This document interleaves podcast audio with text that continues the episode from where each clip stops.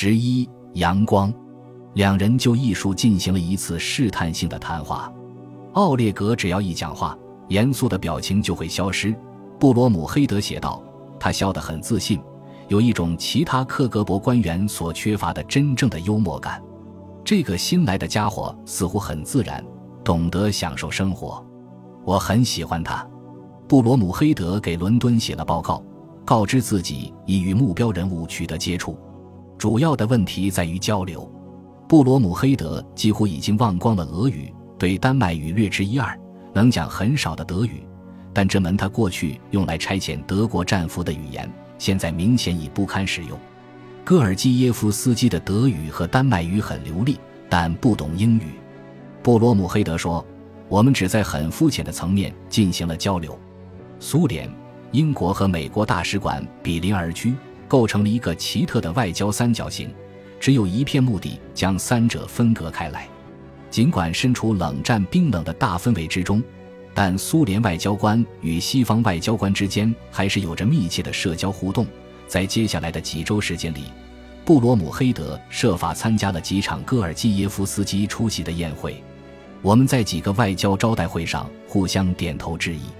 发展敌方阵营的情报官员就像一场微妙的双人队伍，太明显的接触会把戈尔基耶夫斯基吓跑，但过于隐秘的暗示又会让对方无法察觉。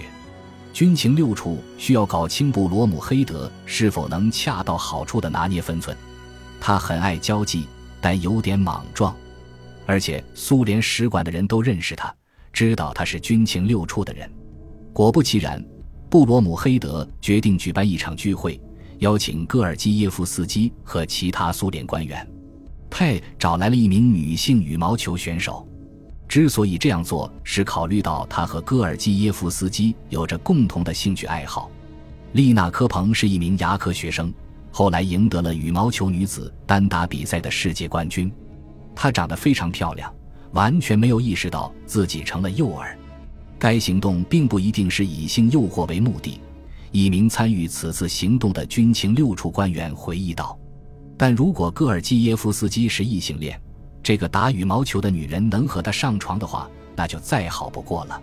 事情并未按计划发展，戈尔基耶夫斯基喝了两杯酒，漫不经心地和科彭简单聊了两句就离开了。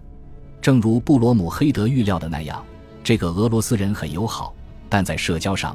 运动上和两性关系上难以接近。回到伦敦，杰弗里·古斯科特现在负责对苏业务。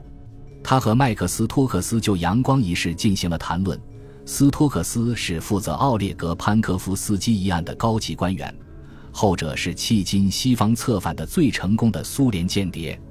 潘科夫斯基是一名格鲁乌上校，该机构是与克格勃级别相当的苏联军方情报部门。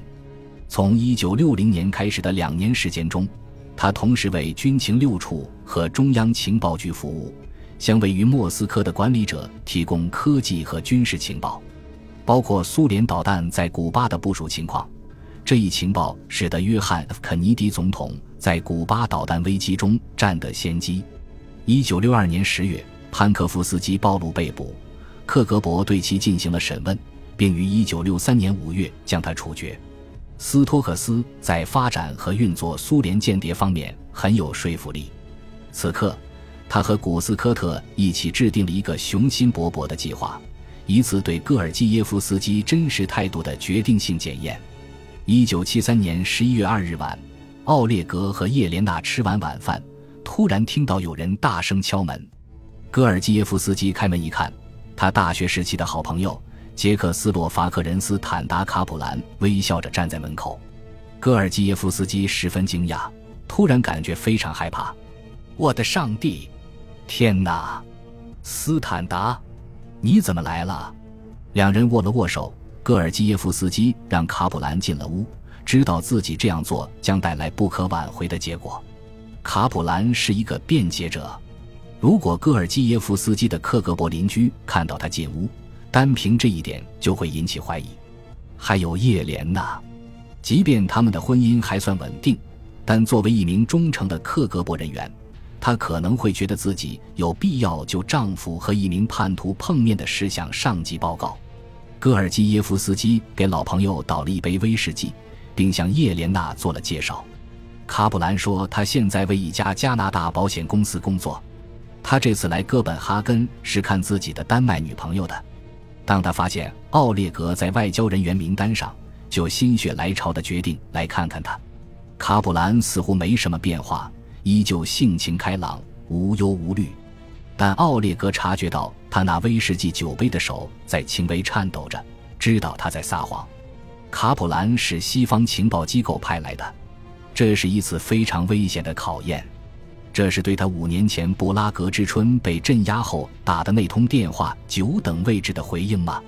如果是这样，那卡普兰现在为谁工作？中情局、军情六处，还是丹麦安全与情报局？双方都很紧张，谈话断断续续。卡普兰描述了他从捷克斯洛伐克叛逃，经过法国到达加拿大的经历。戈尔基耶夫斯基对此不置可否。叶莲娜看起来焦虑不安。几分钟后，卡普兰喝完了酒，起身准备离开。今天打扰了，我们明天一起吃午饭，好好谈谈吧。卡普兰推荐了市中心的一家小餐厅。送走卡普兰后，戈尔基耶夫斯基转向叶莲娜，说：“卡普兰突然出现，真是奇怪。”叶莲娜一言不发。他接着说。他能来哥本哈根，真是一个有趣的巧合。叶莲娜的表情让人琢磨不透，但略带一丝不安。第二天午餐时分，戈尔基耶夫斯基故意迟到，欣慰地发现自己没有被跟踪。他几乎一夜未睡。卡普兰坐在靠窗户的一张餐桌前等他，他看起来似乎很轻松。他们聊起了旧日时光。马路对面的一家咖啡厅里。一名体型健壮的游客正在阅读一本导游手册，麦克斯托克斯正在监视他们。英国方面对卡普兰的拜访进行了周密的筹划和预演。我们需要一个合理的理由让卡普兰去接触他，古斯科特说。另一方面，我们希望奥列格能意识到自己被监听了。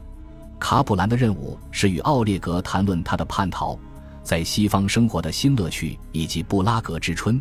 然后评估戈尔基耶夫斯基的反应。戈尔基耶夫斯基知道自己正在接受评估。当卡普兰回忆起1968年捷克斯洛伐克的动荡岁月时，他的肩膀开始紧绷起来。戈尔基耶夫斯基仅仅表示他对苏联的入侵感到震惊。我需要格外小心。我正在万丈深渊边行走。当卡普兰讲到他叛逃的细节和在加拿大的幸福新生活时，戈尔基耶夫斯基略带鼓舞的点头赞许，表现得十分克制。我认为释放出正面的信号是必要的，但我不应该失去对局面的掌控。他不知道是谁派卡普兰来测试他的，也不打算问。在每一段追求过程中，不要表现得过于渴望，都是很重要的。但是戈尔基耶夫斯基的谨慎不仅仅是一种交际手段，尽管他对西方情报机构在他对1968年捷克斯洛伐克事件进行宣泄后与他进行接触抱有期待，他仍不确定自己是否真的想被引诱，也不知道是谁在争取自己。